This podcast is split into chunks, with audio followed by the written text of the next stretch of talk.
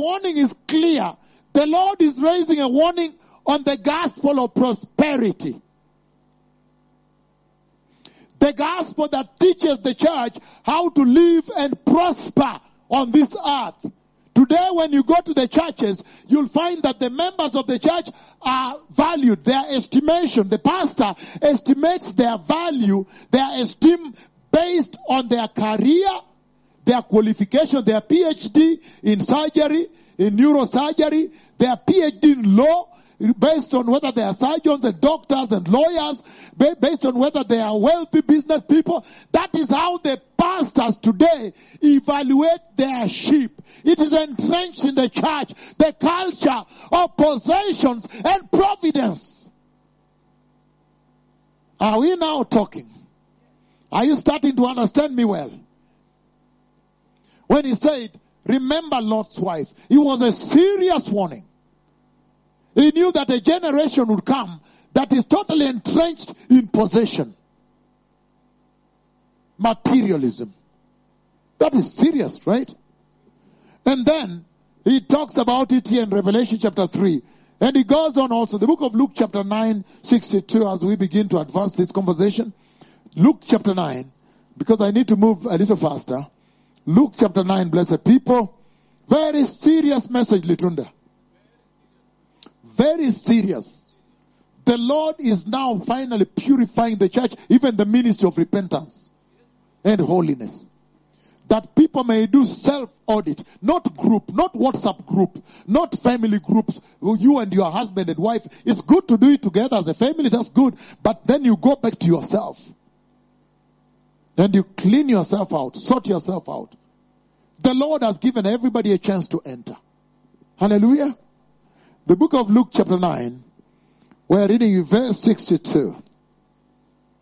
And verse 62 it says the following, Luke chapter 9. I said even in this ministry, there are people right now who are walking with us here, but they have already looked back. They are looking at possessions. They are looking at how much money can I make in this venture? How much money can I make where? Their hearts have totally turned back. That is the warning the Lord is saying. That's the warning is lifting before the church. And of course to all the other churches globally, wherever you are. He says, Jesus replied, No, no one puts a hand on the plow and looks back. No one who puts a hand, his hand on the plow and looks back is fit for service in the kingdom of God. Do you understand when he said, remember Mrs. Lot? Do you now understand what he meant when he said, remember Lot's wife? Jesus himself said, nobody, when they are called by God to go and do work, called by the Lord, and put your hand on the plow and start moving and plow while looking back, he said that work is virtually untenable. Is unachievable. That is what he meant that the present day church have come. And as they are serving, they are looking back. They have laid their hands on the plow and they have promised the Lord that I will do it. I'm gonna do it. I'll do it. Will you do it? I will do it. Okay, go ahead and do it. And then all of a sudden I've looked back. And he's laying a serious warning, blessed people, on looking back. And he's saying, again, even verse 59, he still raises the same warning, the same Luke chapter 9. He said to another, follow me. But he replied, Lord, first let me go and bury my father. Jesus said to him, let the dead bury their own dead, but you go and proclaim the kingdom. So this is serious. That what I've just read is very serious. When Jesus is telling somebody that has just lost their beloved father. Did you hear the word beloved? Whom they love. They have a funeral, matanga nyumbani. It is somebody to be sympathized with, right? If he tells you that, oh, you see, sorry, oh, whatever. But Jesus did not do that. He said, no. Let the dead bury the dead. You go and announce the kingdom. Go and proclaim the kingdom that is coming. That was such a almost cruel, brutal answer, right? In terms of this present life. Now, that is the gospel that Jesus gave when he preached to people that wanted to follow him. Be his followers, be saved. But the present day church, this, this message is serious. That is a very serious statement, scripture. Because the present day church has taken that very gospel and changed it. Now it's about joy and just peaceful and just, oh, massaging and all this kind of thing. No wonder at the end he says, to tell you the truth, I do not know you. Not everybody that says, Lord, Lord, will enter the kingdom. Why? Because right from the inception, when they came, the expectation was different. They were not given this expectation that Jesus laid right from the onset. That nobody can follow me except that they hate their wife, hate their sons, hate their daughters, hate their children, hate their lives, hate their people. That nobody can follow me except that he goes back to Utawala and sell the house and give it out to the poor. And sell again the cattle, give it to the poor and come back and follow me. That is not the gospel the present day church is preaching. So people are coming with another expectation. The church has changed the gospel. The Lord Jesus, He gave some hard scriptures, some hard messages, some hard statements. But the present day church, because of prosperity and modernism, has changed it and smoothened it and added some caramel, some sweets, some sweet chocolates around it. Now when people come to salvation, they don't know the true expectations of Jesus. They have been given a lower expectation. They think it's a joyride. That's why at the end, Matthew chapter 7, 21, 23, he says, not everybody that calls on me, Lord, Lord, will enter the kingdom of heaven. Then he says, at the end he says, to tell you the truth, I don't know you. He's talking about the church. They're in the church. Why do you end up with them on that day at the gate of entry? Because they were not given the right gospel. The modern age transformed, changed the gospel to suit the modernism. If you read the scripture I've just read, it is almost harsh. He's saying, no, you have lost your father, you have not yet buried him. Let the dead bury the dead. You go and announce the kingdom. That is serious. And today they cannot say that. Say, oh, oh, come, come, I help you. Oh, you have lost somebody. Oh, oh whatever. Eh? No. In another scripture, when Jesus was talking about repentance and the value of repentance, the gravity of repentance, somebody came who had a debt of the king. He switched off his phone for some time and then finally they found him. When he appeared before the king, then he said, Where's the money? I'll go look for it. And then the king forgave him. Then when he went out there, he did not forgive another. When the king caught him, the king said, No, catch his wife, catch him, tie him, go sell him in the slave market catch his wife, sell her in the market of slaves there. And then catch his daughters also sell in the, in the human market there. And the sons. It sounds almost immoral. Oh yes. The gospel Jesus gave was changed. They're not preaching it today.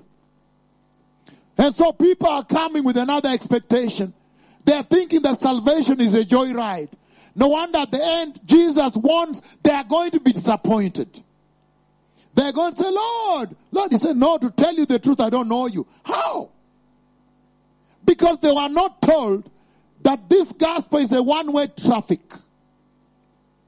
You cannot walk and look back. You cannot hold the plow and look back. Hallelujah. Today the Lord is bringing to fatality the wealth of the earth in the church. Because very quickly they say, oh, so let us introduce the doctor in this church, the lawyer, the, the, the professor of law. Oh, everybody, let's clap to the, you know, they, they do this kind of thing. Hallelujah. And yet the Lord is saying that we ought now to be able to connect the church to glory. Connect the church to the kingdom of God. That at the end of this sermon, you'll now change the way you look at your Christian salvation. At the end of this sermon, you'll now value holiness differently. Put more premium on holiness, more premium on righteousness, on repentance, on the coming of the Messiah. Hallelujah. And so, serious stuff, blessed people. The book of Mark, read with me Mark chapter 4. In this jogging we are doing, a beautiful night here, the Lord speaking to the church clean and clear. Straight talk, right? The book of Mark chapter 4. I'm reading 18 and 19. Once you read with me, you get there, we read together. It says, still others like seed sown among thorns. They hear the word, but the worries of this life and the deceitfulness and the lies of wealth and the desires for other things come in and choke the word, making it unfruitful. Look at that. When he said, remember Lot's wife. The one that because of the possessions, because of the wealth of the earth, look at this now. When she was moving towards the kingdom of heaven, she stopped, disobeyed God, and looked back. Ay, ay, ay. Wacha kuwake leo. Kuwake. Kuwake. He's saying that this is serious.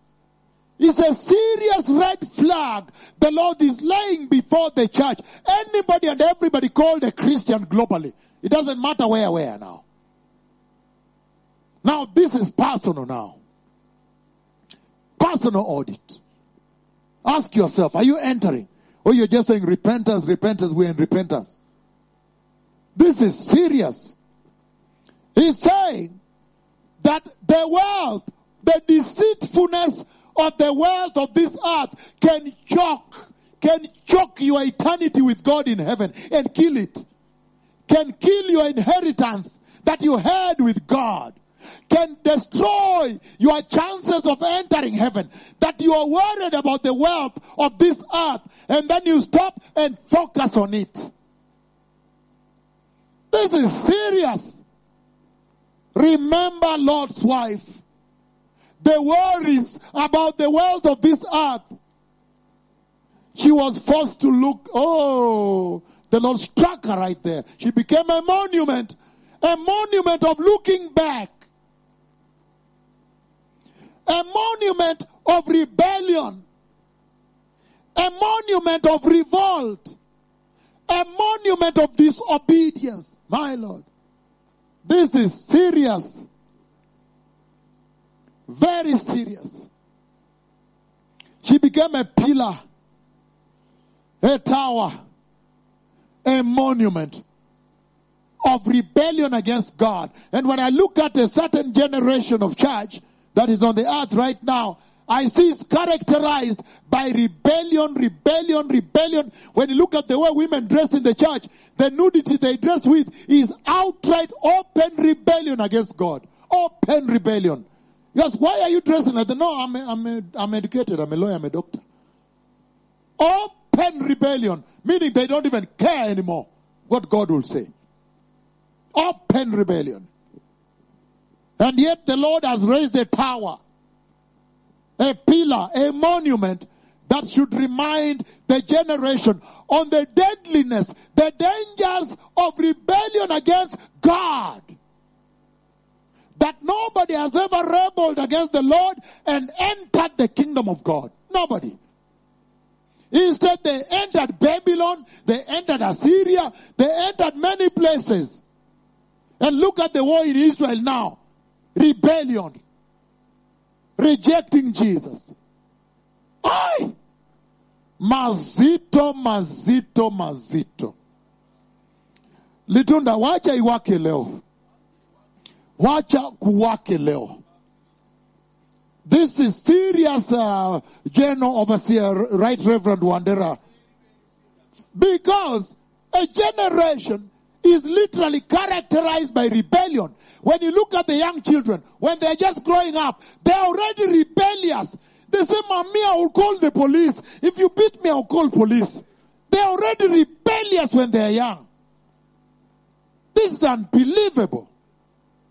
Already they're rebellious. If you don't buy the chocolate, he has already picked it from the shelf. He's opening it. He wants to eat it. Say, mommy, don't eat. We have not paid. And he cries there. He's throwing himself on the soil. She's throwing herself on the soil because you have not, you have not allowed him to eat or she to eat. They are young, but already very rebellious, my Lord. What type of people do they make when they grow up? Rebellion, rebellion, even in the church. Rebellion means they don't want to submit under the authority of God. And that's why they end up saying, me, I don't believe there is God. No, they believe, but they don't want to submit. They don't want anyone to control them. Hey, did you understand when he said, remember Lot's wife? Are you beginning now to understand it well? Huh? This is serious, my son Timothy. This is now serious. When he said, remember Lot's wife, he said much. I said the profundity. The depth of it is astounding. And I've not yet begun. Let's, we rather get started, right? This is pretty serious. This is big deal, right? Hallelujah. And he says that the book of Isaiah, Isaiah chapter 6 verse 9. Are we reading together? This is very serious. Isaiah chapter 6. Aye. Isaiah 6. You say, JJ, you say, at least mention my name, please, for the sake of the. That they may know that at least you, you recognized me. So the book of Isaiah chapter 6 verse 9. He, he's almost going into a sackcloth and lying in his belly, right? He said, please don't do this to me. So Isaiah chapter 6 verse 9. He says the following.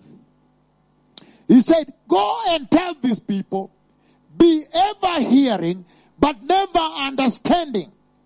Be ever seeing, but never perceiving. What type of generation is this that we have today? They hear the word. They go to church on a daily basis. Sometimes morning glory before they enter work and evening glory. Or they go once a week. When you enter the church, you see that everything is arranged. The church has a signpost outside saying the hours of worship. When you look at the pews, they're just well arranged. The church has a cross on top. But when you enter in there, you hear them worshiping the way people worship. Their Bible, they read it. And the preaching goes on. And you think the church is going on normally. But he warns us in 2 Timothy chapter 3 verse 5 that having a form of religion but lacking the power, lacking holiness, my Lord. Hey, another religion. It becomes a totally another religion worse than Buddhism, worse than Hinduism. If you can have the grace of Jesus without holiness, it becomes a totally another religion worse than Islam, worse than Buddhism, worse than Hinduism. Why? That's why today when you look at the Christians in the church, the ladies, they are dressing naked, but the Hindus and the Muslims are dressing holy. So it is worse than the idol worshippers. Aye. The church looks normal. It has a cross. The Bibles have been put in the pews. They worship him right there. They are singing. But when you examine very carefully, these people, when they go back home, they are smoking, they are drinking alcohol. Sometimes you find that after they have worshipped, when the announcement is taking place, they use another door in front of the altar. Outside, they are busy smoking. He's saying, be ever hearing but not understanding. Be ever seeing but never perceiving, my Lord. When he said, remember Lot's wife. Are we now beginning to work together? These are serious matters. Very serious. Philippians chapter 3, 13 to 14. I really need to run because my time is really not on my side. Aye. Philippians, stand with me there. I don't have much time, blessed people. The book of Philippians, chapter 3, 13 and 14, says the following. 13 and 14. He says, once we get there, we read it together. Brothers and sisters, I do not consider myself yet to have taken hold of it.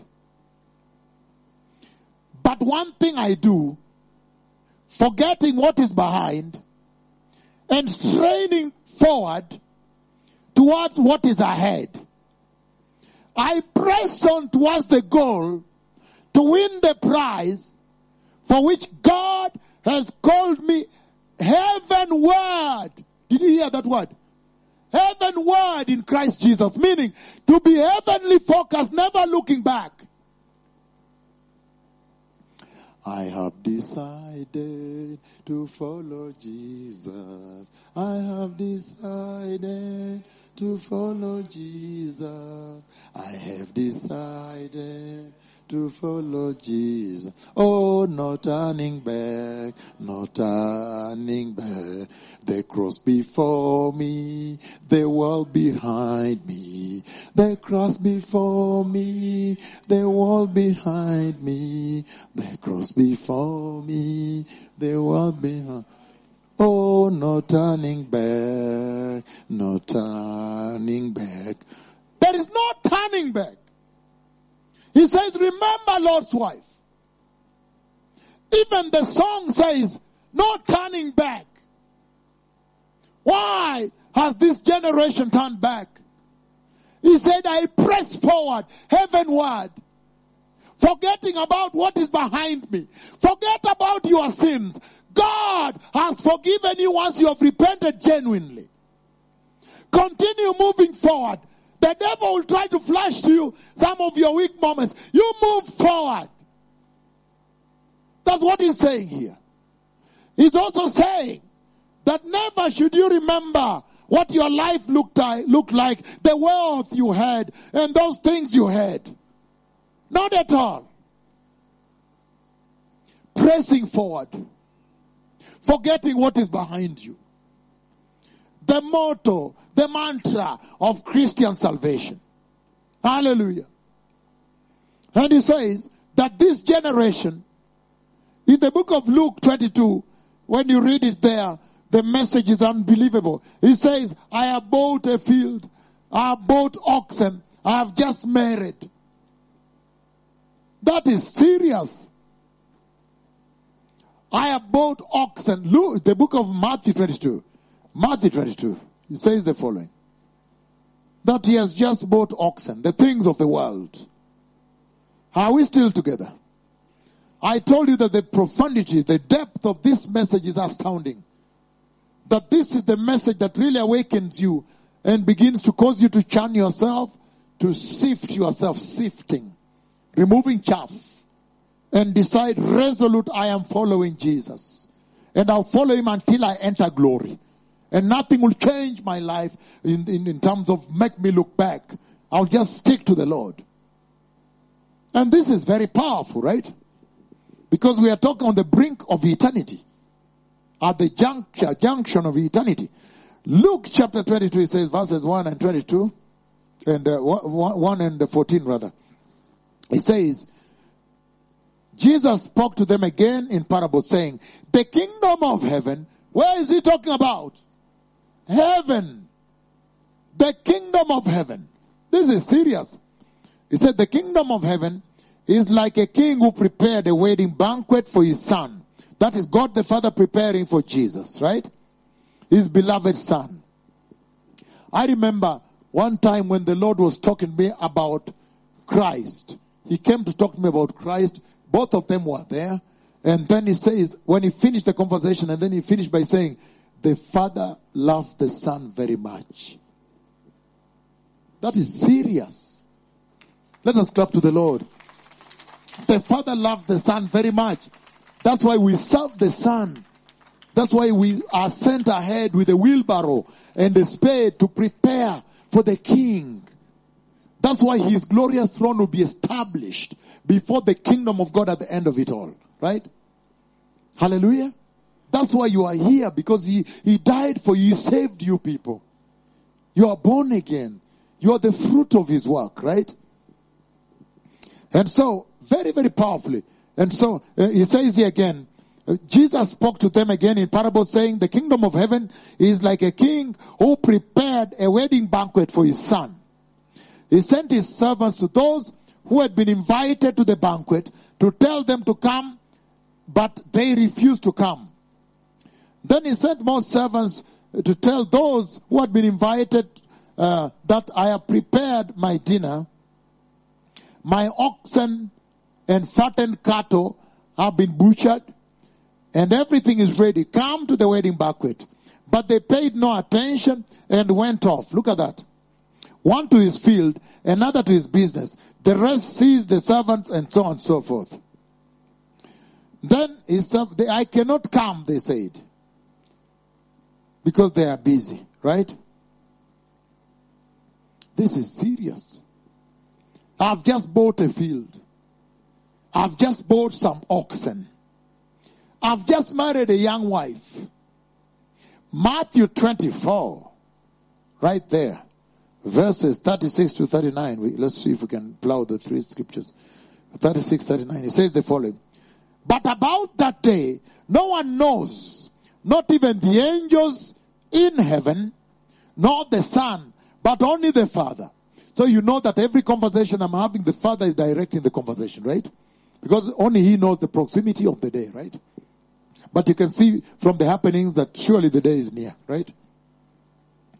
That day, oh, I will dance to the Lord. Oh, I hope it's not you I will tell because you'll have gone, right? But those that remain, I will tell them, I told you, I told you my king was coming. And I've seen that day when I'm now leaving, darkness has covered the earth. There are some people who are trying to, out of just, and the Lord recently said, out of sheer nonsense, right? T- trying to follow me. Please, please help me. I was now going. Some people that just played around. Played around. You, you know you cannot play around with this. You cannot. You cannot. Just played around. I see them running. So, I'm knocking my feet. Please, I, I, please, I, help me, please. Uh, you know, but I was leaving. It was dark. I could not help the persons. Right? It's amazing that the Lord can show me that. Verse 37. As it was in the days of Noah, so it will be at the coming of the Son of Man. For in the days before the floods, people were eating and drinking, marrying, and being given in marriage. Up to the day Noah entered the ark. And they knew nothing about what would happen until the floods came and swept them away. This is serious. The imminency of that day is highlighted right there. Verse 42, he says, Therefore keep watch, because you do not know on what day your Lord will come. The imminency of that day that remember Lot's wife is raising. He's saying when that day comes, it will be gafla binvu, suddenly. Suddenly. Then you'll all of a sudden realize, wow, so the prophets of the Lord were right. But the evidence that they are right is everywhere, right? Really, really, what is the problem? It's everywhere. Everybody should move from the bars and come and receive Christ, right? The evidence that they were they are right is everywhere. Should come from the brothels, the beer bars, the discotheques, and come and receive Christ. The evidence is very clear, right? And so, he is saying the following that the distractions by this world can choke the word and the eternity that God has set before you. Can strangle the word itself and also the eternity that God has set before you. And he's saying that Jesus raised a serious warning on being watchful. Hallelujah. On watchfulness. Watchful that the distractions of this world don't take away your eternity in the kingdom of God. I've just bought a field. I've just done this. I've just done that. And that judgment I'm going to cover in depth. That you may understand the judgment that that scripture bespeaks when he says, remember Lot's wife. And then he says, she was struck with the judgment of God. Meaning that day of judgment is coming. I'm going to cover that. But let's just run through some of what we have seen until now. Remember Lot's wife. Jesus raises cautions to Christians using Lot's wife, right? And Jesus raises a red flag that Lot's wife should be a monument, as we have seen, salt, a pillar of salt, a monument on rebellion, the dangers of rebellion. Are we together? And the Lord Jesus is essentially speaking about his return. Are we still together? The return of the Christ. In that tremendous conversation, remember Lot's wife. The Lord is essentially talking about his return and he's talking about the day of judgment that is coming. And the Lord is raising this very red warning, red flag and warning to the church that it will be deadly not to be found ready. So he's essentially warning the church that will not be ready on that day. Will not be found ready on that day. That is serious. He's raising a serious warning on readiness and the church that will not be found ready on that day. The Lord is warning on lukewarm Christianity. That there are Christians that will walk with you in the ministry of repentance. Holy altar, holy altar, we're in repentance, and yet they were lukewarm. That would be a tragedy. The cloud has come. What is the problem? Right? Don't do that. Everything is here to facilitate your entry, right? Really. You see now there are many nations. Taiwan is here, China is here, Malaysia is here, Macau is here, uh, Ireland is here. They are longing for just one visitation of what you have to facilitate them, facilitation, facilitate their souls. Why would you take all this heavy investment by heaven and then fail to enter? So examine yourselves very carefully. Do you understand? And the Lord is saying that there are people that will talk eloquently about their salvation, that they are walking with you. Then at the end, you'll find that they were superficial. It was just for show. They were not really transformed by the Lord. And their hearts were not regenerated. Let's talk about the regeneration of the heart here. This is serious. The Lord is saying that Lot's wife had the privilege of fellowshipping with angels. And they spoke to her on the message, the instruction. But still, she ended up in hell. Now look at this now. Everybody focus on me. At that time, the word was very rare.